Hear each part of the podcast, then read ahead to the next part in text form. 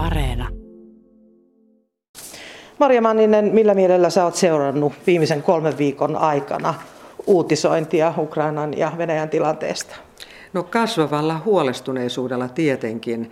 Eihän, kun meillähän ei ole tietenkään ihan tarkkaa tietoa siitä, että mitä tuolla tapahtuu, mutta kaikki ne tiedot, jotka on, on kerrottu Venäjän liikkeestä siellä ää, Ukrainan pohjoispuolella, itäpuolella ja eteläpuolella, niin eihän niitä voi tulkita muuksi kuin, kuin sodan valmisteluksi. No Venäjä hyökkäsi viime yönä Ukrainaan. Oliko tämä hyökkäys sulle yllätys? Se oli järkytys, mutta ei millään tavalla yllätys, koska niin kuin sanoin, kaikki viittasi siihen, että, että Venäjä valmistelee tällaista niin sanottua sotilaallista iskua, sotilaallista operaatiota. Ja itse uskon, että, että tämä on ollut Putinin tavoitteena alusta alkaen, koska hän, hän lähti esittämään lännelle sellaisia vaatimuksia, joita lännen on aivan mahdoton hyväksyä. Eli länsi ei voi sitoutua siihen, etteikö NATO laajenisi itään ja aina vaan lähemmäksi Venäjän rajoja.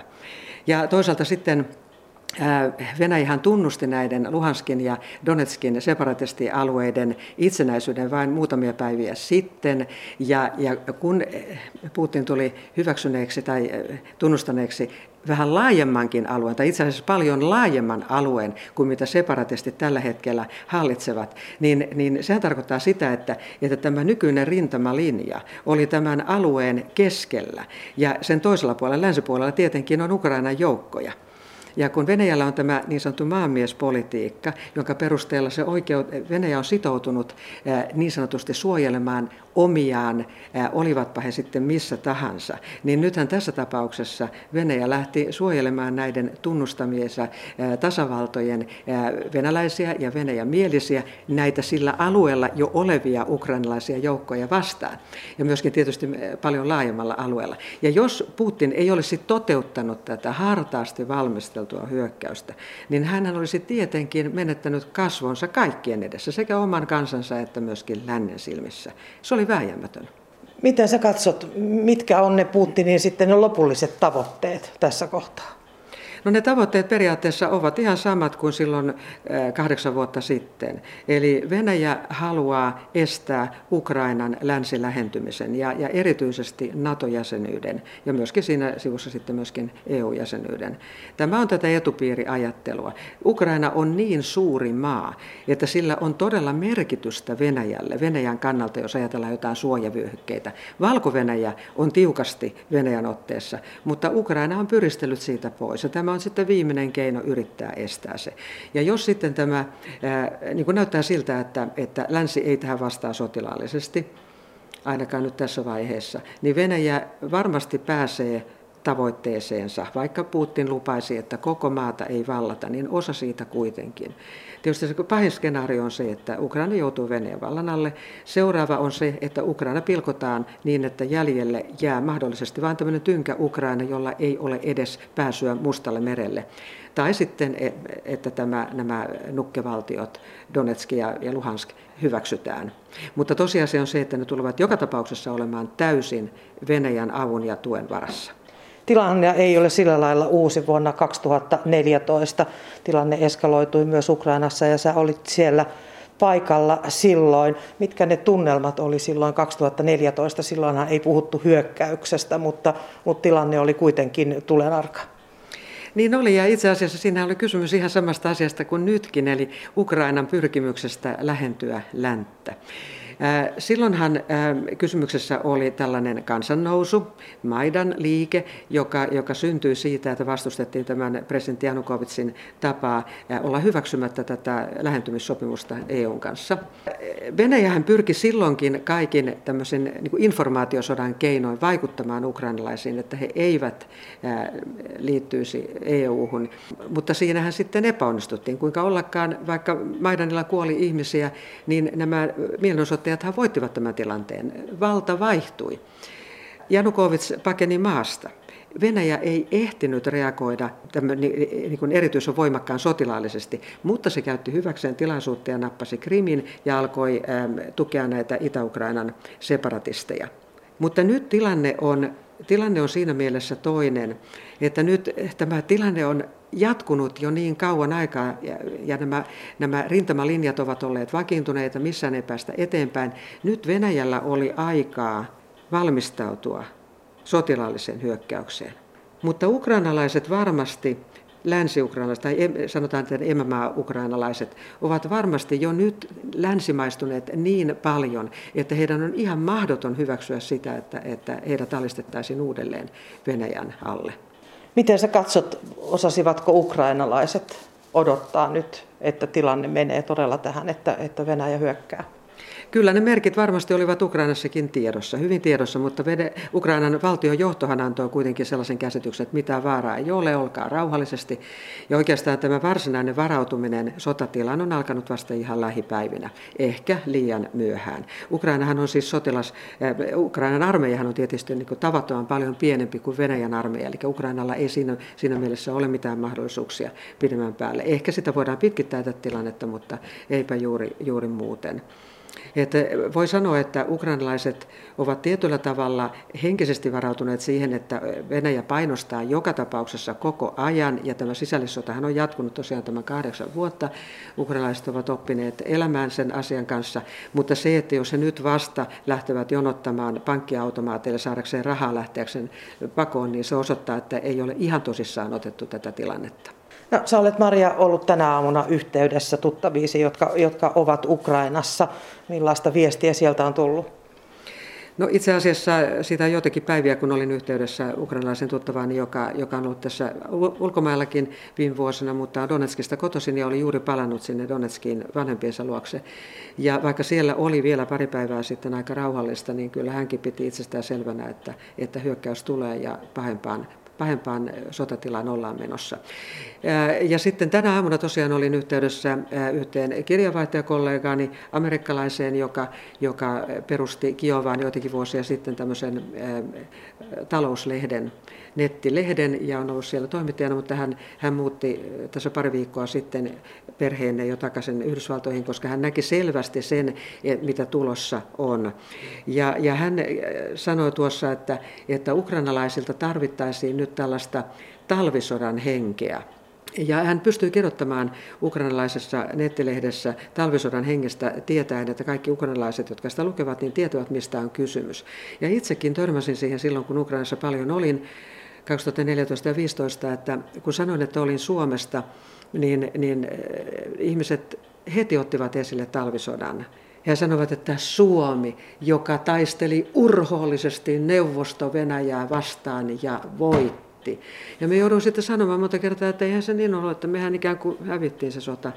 Ja he sanovat, että ette hävinneet, te säilytitte itsenäisyytenne. Ja tämähän pitää paikkansa.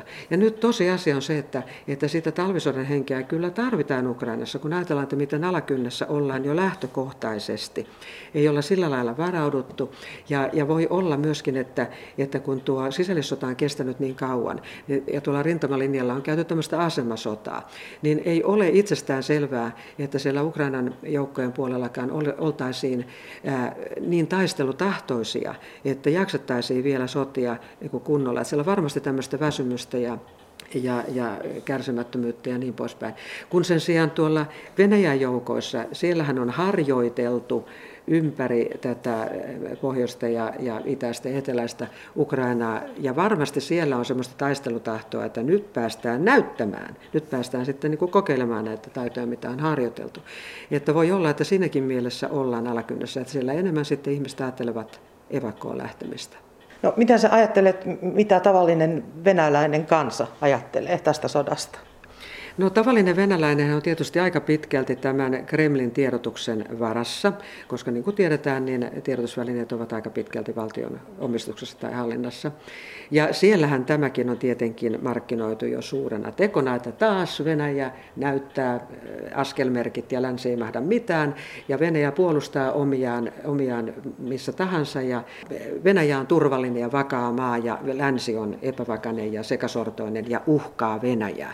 Se tieto var varmasti menee sellaisena perille semmoisille, jotka haluavat uskoa tätä tietoa. Ja sitten on varmasti hyvinkin paljon niitä ihmisiä, jotka ajattelevat täysin toisin.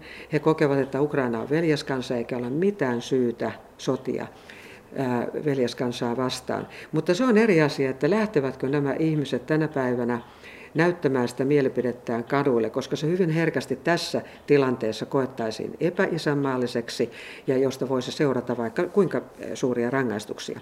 Tämä kansalaisyhteiskunta on muutenkin Venäjällä painettu jo niin alas, että ihmiset pelkäävät, ne ihmiset, jotka ovat Putinia vastaan. Ja, ja nyt Putin on taas osoittanut olevansa kova.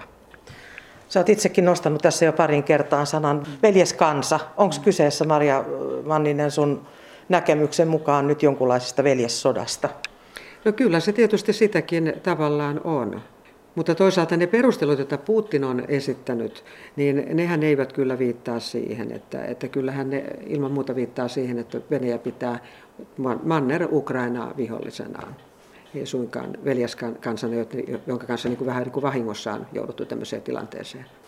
Ylellä on todella kirjeenvaihtajia niin Ukrainassa, Kiovassa, Livivissä sekä Moskovassa. Mitä sä nyt itse eläkkeellä ollessasi kirje, vanhana kirjeenvaihtajana, Moskovan kirjeenvaihtajana ajattelet heidän, heidän työstään tällä hetkellä? He toimivat aivan ensiluokkaisen hyvin kaikki. Ja nyt on erittäin hyvä asia se, että, että No vaikka olenkin eläkeläinen, olen entinen yleläinen ja ajattelen tietysti, että Ylellä on ollut tähän myöskin varaa. Eli Yle voi seurata tätä tilannetta Moskovasta, Kiovasta ja nyt Lvivistä. Ja Antti Kuronen oli vielä muutama päivä sitten siellä rintamalinjoilla. Eli seuranta on todella kattavaa ja hyvää. Kun vertaa sitä siihen tilanteeseen, missä itse olin silloin 2014, että kun, kun oli tämä Maidanin verilöylö, niin minähän olin ainoana siellä siis Yleltä ja, ja tota, sen jälkeenkin, eikä missään vaihe, koska missään vaiheessa ei kuviteltukaan, että siellä syntyisi mitään suurempaa. Että sehän oli loppujen lopuksi tämä kärjistyminen oli, oli yllätys, että olin siellä ikään kuin sattumalta. Mutta nythän osattiin varautua tähän ja se on hyvä asia, koska sillä on todella merkitystä, että meillä suomalaisilla on niin sanotusti omat ihmiset siellä paikan päällä, autenttisesti kertomassa, mikä on tilanne. Ja se on, se on meille tärkeää sen takia, että, että kun olemme pieni maa, niin me olemme kuitenkin riippuvaisia siitä, että onko se meidän saamamme tieto oikea vai ei. Ukraina presidentti on todella entinen koomikko. Mitä sä Maria Manninen ajattelet hänen kompetenssistaan tässä tilanteessa? No kyllähän tietysti, kyllähän Yhdysvalloillakin oli presidenttinä näyttelijä ja, ja pärjäsi kohtuullisen hyvin, että en, en tunne häntä, en ole koskaan tavannutkaan häntä, Eli toisin sanoen en tiedä, että kuinka kyvykäs ihminen hän on, mutta ilmeisesti hän kuitenkin on epäonnistunut jossakin. Eli, eli siinä, että hänellä, hän ei ole pystynyt luomaan ää, itselleen tämmöistä uskottavaa auktoriteettia, auktoriteettia Venäjään nähden, että hänellä olisi todella suora keskusteluyhteys Putinin kanssa. Putin hän ei pidä häntä yhtään minään. Ja tässä tilanteessa se on tietysti vaikea asia. Se on, se on hyvin vaarallinen ja vakava asia, että jos ei ole mitään tällaista todellista yhteyttä. Että se on hänen puuteensa, mutta enhän tiedä, että mihin tämä tilanne vielä johtaa. Sehän voi olla, että hän osoittaa kyvykkyytensä sitten tämän nyt alkaneen sodan aikana. No onko sun näkemyksen mukaan niin, niin tota, Ukrainan presidentti Zelenskyllä niin, niin kansan tuki?